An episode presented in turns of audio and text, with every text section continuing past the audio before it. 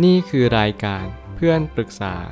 เป็นรายการที่จะนำประสบการณ์ต่างๆ มาเล่าเรื่องร้อยเรียงเรื่องราว ให้เกิดประโยชน์แก่ผู้ฟังครับ สวัสดีครับ ผมแอดมินเพจเพื่อนปรึกษาครับ วันนี้ผมอยากจะมาชวนคุยเรื่อง ความสงสาร ความเอาใจเขามาใส่ใจเรา และกับดักความเข้าใจมันคืออะไร บทความจากคิด Creative Thailand ชื่อหัวข้อว่า Sympathy Empathy Empathy Trap เมื่อโลกต้องการความเข้าอกเข้าใจ ที่ไม่มากเกิน ปัญหาของคนส่วนใหญ่ก็คือ ไม่รู้ว่าความสงสารคืออะไร ผมคิดว่าการที่เราไม่รู้ว่าความหมายแต่ละความหมายคืออะไร มันก็จะทำให้เกิดปัญหาในอนาคต อย่างเช่น เราไม่รู้ว่าเราควรจะสงสารเขา หรือเราควรจะเข้าใจเขามากกว่ากัน คือบางทีเราคิดว่าการสงสารน่ะ มันคือความรู้สึกที่ดี แต่ผมคิดว่าความสงสารมันเป็นขั้นเริ่มต้นของความเข้าใจ หรือที่เรียกว่าเอาใจเขามาใส่ใจเรา เราจึงต้องผ่านซิมเพตตี้ก่อน และจึงไปเอมพัตตีต่อไป ในสังคมปัจจุบันผมคิดว่าความสงสารน่ะเต็มไปหมด ก็คือการที่เราคิดว่าเฮ้ยคนนี้น่าสงสารจังเลยเนอะเฮ้ยทำไมเขาถึงเจอแบบนั้นนะทำไมเขาถึงเป็นแบบนั้นทำไมเขาถึงคิดแบบนั้น รวมถึงว่าเราก็มีความรู้สึกว่าเราไม่เข้าใจเขาว่าทำไมหรือเพราะอะไรจริง ๆ ที่เขาถึงทำแบบนั้น กลายเป็นว่ามันก็จะเป็นปัญหาในสังคมว่า เราพูดด้วยความสงสาร แต่เราลืมไปว่าเราไม่ได้มองจากสิ่งที่เขาเป็น หรือจากมุมที่เขามอง ตรงนี้แหละมันก็เลยเป็นปัญหาของสังคมว่าเออเราควรจะทำยังไงดี กับการที่เราจะต้องเลือกสักอย่างหนึ่งว่าความสงสาร ความเอาใจเขามาใส่ใจเรา หรือว่าถึงขั้นกับดักความเข้าใจ ผมอธิบายความสงสารก่อนว่าคืออะไร ในความคิดผมผมคิดว่าความสงสารนี้มันอาจจะไม่ได้เหมือนสงสาร หรือกรุณาในพรมวิหาร4ตรงที่ว่าพรมวิหาร4ที่เรียกว่ากรุณา มันคือว่าการที่เห็นอกเห็นใจผู้อื่น และสามารถที่จะพร้อมไปช่วยเหลือได้เลย ก็หมายความว่าเมตตาคือการที่เราสามารถที่จะเห็นอกเห็นใจผู้อื่น และก็อยากเข้าไปช่วยเหลือ แต่มันก็ยังไม่มีแรงหรือว่าความอยากจะช่วยขนาดนั้น แต่กรุณาคือสามารถที่จะบอกสอนหรือว่าช่วยอุ้มชูเขา ให้เขาผ่านอุปสรรคนั้นไปได้แต่หลังจากนั้นก็คือต้องเป็นมุทิตาคือยินดีกับสิ่งที่เขาทำอย่างเช่น เขาได้ดีอะไรเราก็ควรยินดีแบบเขา แต่ถ้าเกิดสมมติเรารู้ว่าเราไม่สามารถทำอะไรเขาได้จริง ๆ คนคนนี้ต้องปล่อยวางเท่านั้นนะ เราก็จึงต้องอุเบกขา ก็จึงเป็นเมตตากรุณา มุทิตาและอุเบกขาตามลำดับไป ปัญหาเหล่านี้ก็จะไม่เกิดขึ้น เพราะว่าเราเริ่มต้นที่จะเมตตาเขาละเรามีจิตใจที่อ่อนโยน อ่อนนุ่มไปหาเขา เรามีจิตใจที่อยากจะช่วยเหลือสงสารเขา แล้วเมื่อไหร่ก็ตามที่เขาได้ดีเราก็ควรที่จะดีใจกับเขาไป แต่กลับกลายว่าถ้าเกิดสมมติเราไม่สามารถทำอะไรได้เลย บุคคลนี้เกินที่จะเยียวยาแล้วเราก็จำเป็นต้องอุเบกขากับคนแบบนี้เท่านั้น ซึ่งไม่สามารถหลีกเลี่ยงได้ ผมคิดว่าความสงสารในความหมายของซิมพัตตี้มันหมายความว่าเราไม่ได้เข้าใจเขาว่าเขาอะทำไมถึงทำแบบนี้ ทำไมเขาถึงเป็นแบบนี้ การที่เรามัวแต่ว่าสงสารน่ะมันจะรู้สึกว่าเราไม่ได้เข้าใจเขาจริง ๆคำพูดเขาว่าสงสาร ผมเชื่อว่าคงไม่มีใครชอบหรอกใช่ไหมครับ แล้วก็จะมีความคิดว่าเฮ้ยฉันไม่ได้ไม่ได้อยากดูน่าสงสารนะ ฉันอยากดูดี ฉันอยากดูมีคุณค่า ฉันอยากดูมี power ในสายตาคนอื่นในสังคม แต่คาว่าสงสารมันหมายความว่าคุณเนี่ยต้องพิจารณาตัวเองแล้วนะ อะไรแบบนั้น กลายเป็นว่าถ้าเกิดสังคมอะมีคาว่าสงสารมากเกินไป แล้วขาดการเข้าอกเข้าใจ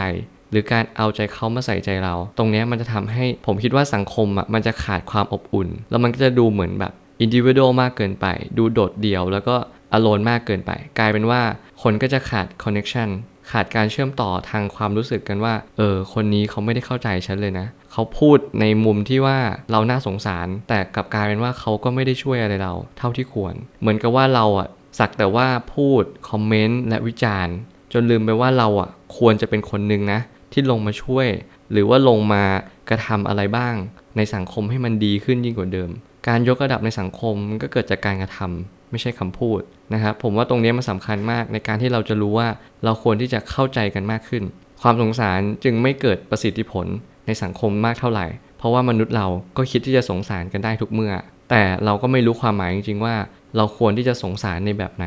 ถ้าเราสงสารในแบบผมวิหารสี่ผมคิดว่ามันก็ดีมาก แต่กับกายว่ามันไม่ใช่สำหรับผมความเข้าอกเข้าใจ หรือที่เรียกว่าความเอาใจเขามาใส่ใจเราคืออะไร มันคือการที่เราอะมีมุมมองแบบเดียวกับที่เขามอง เราเอาใจเราอะไปใส่ใจเขา เราเสมือนว่าจำลองว่าเราเป็นเขาดู มองด้วยสายตาวิวพอยต์นั้น เราจะรู้ว่า เฮ้ย ในการที่เขาทำ ในการที่เขาคิด ในการที่เขาเคลื่อนไหวในทุกๆ อริยบท มันมีเหตุนะ มันมีเหตุปัจจัยที่สำคัญมากก็คือความคิดเขา เราไม่รู้ว่าวันวันหนึ่งเขาเสพสื่ออะไรบ้าง วันวันหนึ่งเขาปฏิบัติตัวยังไงบ้าง หรือวันวันหนึ่งเขาใช้เวลาไปกับอะไรบ้าง ตรงนี้แหละมันทำให้เราก็จะไม่เข้าใจเขาว่า เราควรที่จะมองเขาในมุมไหน แต่กลับกลายว่าง่ายกว่าไหมที่เราจะเข้าไปในใจเขาเลย ไปลองดูไปลองถาม ไปลองคิดถึงสิ่งที่เขาทำในแต่ละวัน ว่าเขาทำอะไรบ้าง เขาคิดอะไรบ้าง เขาอ่านอะไร บางทีเขาอาจจะไม่ได้อ่านอะไรเลย เขาอาจจะวันๆอาจจะเที่ยวช้อปปิ้งหรือว่าอะไร แล้วเราจะมานั่งมองว่าเฮ้ยเขาต้องเข้าใจนะ เขาต้องเป็นคนอย่างนั้นนะ เขาต้องเป็นคนอย่างนี้นะ มันก็คงไม่ใช่ฐานะแบบนั้นเขาอาจจะเกิดมาในครอบครัวที่มีปัญหา มีบาดแผลทางจิตใจ เราไม่สามารถบอกได้เลยครับว่า คนคนนี้ต้องคิดยังไง แต่หมายความว่า ผมอยากสื่อว่าการที่เราเอาใจเขามาใส่ใจเรา มันทำให้เราเห็นประโยชน์ของสังคมมากขึ้น เราจะรู้จุดบอดเหมือนกัน เราจะรู้ว่าเราควรจะรักษาเขาคนนี้ยังไง รือแม้กระทั่งเราก็จะรู้ด้วยว่าเราจะควรจะเข้าใจเขาอะในมุมไหน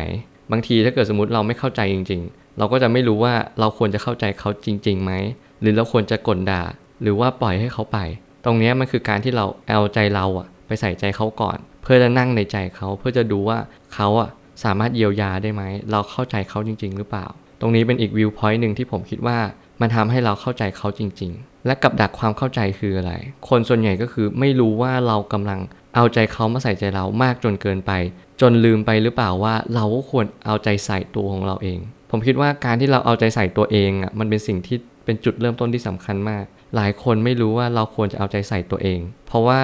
เราคิดว่าการเอาใจใส่เขา มันเป็นจุดที่ว่าคุณจะมีความรู้สึกมีความสุข เติมเต็มกับเขา เพราะคุณอยากจะเอาใจใส่แล้วแต่การที่คุณเริ่มเอาใจใส่ได้อะ คุณก็ต้องมาจัด balance ตัวเองว่า เราเอาใจใส่เขามากเกินไปกว่าที่มันควรจะเป็นหรือเปล่า การที่เราเอาใจใส่เขามากเกินไป มันทำให้อาจจะเป็นการ spoil อาจจะเป็นการที่เขาหลงตัวเองว่า เฮ้ย คนนี้เข้าใจเขา คนนั้นดูแลเราจังเลย มันหมายความว่าเขาอาจจะไม่มีความเข้าใจตรงนี้ และไม่สามารถปรับตัวได้ เมื่อไหร่ก็ตามที่เขาขาดเราไป ตรงนี้แหละที่ผมคำนึงถึงว่าเราไม่ควรที่จะเข้าใจใครมากจนเกินไป หรือว่าตามใจใครมากจนเกินไป มันทำให้ มันเป็นกับดักที่ใหญ่พอสมควรที่ทำให้คนคนหนึ่งอะอาจจะมีความไม่เข้าใจ และผลเสียที่สุดก็คือตัวของเขาเอง ที่เขากำลังเอาใจคนอื่นมากจนเกินไป จนกลายเป็นว่าเขาสูญเสียความเป็นตัวเอง จนกลายเป็นว่าเขาอาจจะทำให้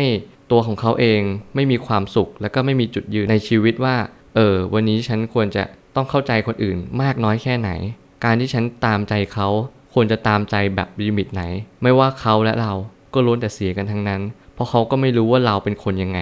รวมถึงเราก็ไม่รู้จักตัวเองด้วย ว่าเราอะควรจะเอาใจเขามาใส่ใจเรามากน้อยแค่ไหน การจัดลำดับความรู้สึกเนี่ยมันเป็นสิ่งที่สำคัญมาก เมื่อไหร่ก็ตามที่คุณจัด balance ในความรู้สึกได้แล้ว คุณก็จะรู้สึกว่า เออ การเอาใจกันอะ มันอยู่ในระดับที่พอประมาณก็พอ ทุกอย่างอยู่จุดความสมดุลมันดีที่สุด แล้วมันก็เพอร์เฟกที่สุดละหนทางในการแยกแยะคือสติ เมื่อไหร่ก็ตามที่คุณมีสติ คุณจะรู้ว่าเราอะสงสาร เราเอาใจเขามาใส่ใจเรา หรือว่าเรากำลังเป็นกับดักความเข้าใจละปัญหาของคนส่วนใหญ่ก็คือไม่รู้ว่าอะไรคืออะไร สติมันจะเป็นตัวรู้ที่ทำให้คุณเข้าใจว่า เออ ฉันกำลังมากเกินไปนะ ฉันกำลังน้อยไปหรือเปล่า หรือฉันกำลังพอดีนะครับ แล้วก็อยากให้เข้าใจตัวเองก่อน แล้วจึงจะเข้าใจผู้อื่น คุณจะต้องรู้จักตัวเองก่อนว่า คุณเป็นคนประเภทไหน คุณอาจจะเป็นคนชอบวิจารณ์ ชอบสงสาร แต่ไม่ชอบลงไปช่วยเหลือ คุณก็เป็นความสงสาร ถ้าเกิดคุณชอบช่วยเหลือ คุณไม่ได้ชอบวิจารณ์มาก แล้วคุณก็สามารถจัด balance ได้อย่างดีเยี่ยม คุณก็อยู่ใน empathy หรือที่เรียกว่า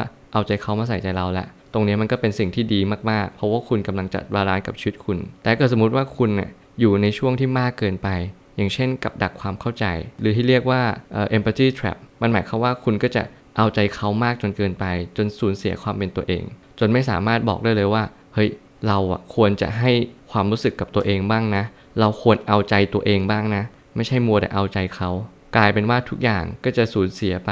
เสียพลังโดยใช่เหตุ และกับกลายว่าเราไม่ได้ช่วยใครเลย รวมถึงเราก็กำลังทำลายตัวเราเองด้วยในทางอ้อม ผมอยากจะฝากไว้ว่า อยากให้ทุกคนลองเช็คลิสต์ตัวเองดูว่า เรากำลังทำแบบไหนในสังคม มันหมายความว่าเราอาจจะโดนกับดักในความคิดเราก็ได้นะหรือเรากำลังมัวแต่วิพากษ์วิจารณ์ และเราลืมลงมือกระทำ ตรงนี้แหละมันทำให้สังคมอะดูดีขึ้น ถ้าเกิดคุณรู้จักตัวเองมากขึ้น ผมเชื่อว่าทุกปัญหาย่อมมีทางออกเสมอ ขอบคุณครับ รวมถึงคุณสามารถแชร์ประสบการณ์ ผ่านทาง Facebook Twitter และ YouTube และอย่าลืมติด Hashtag เพื่อนปรึกษาหรือ f r ร e n d t a l k ด้วยนะครับ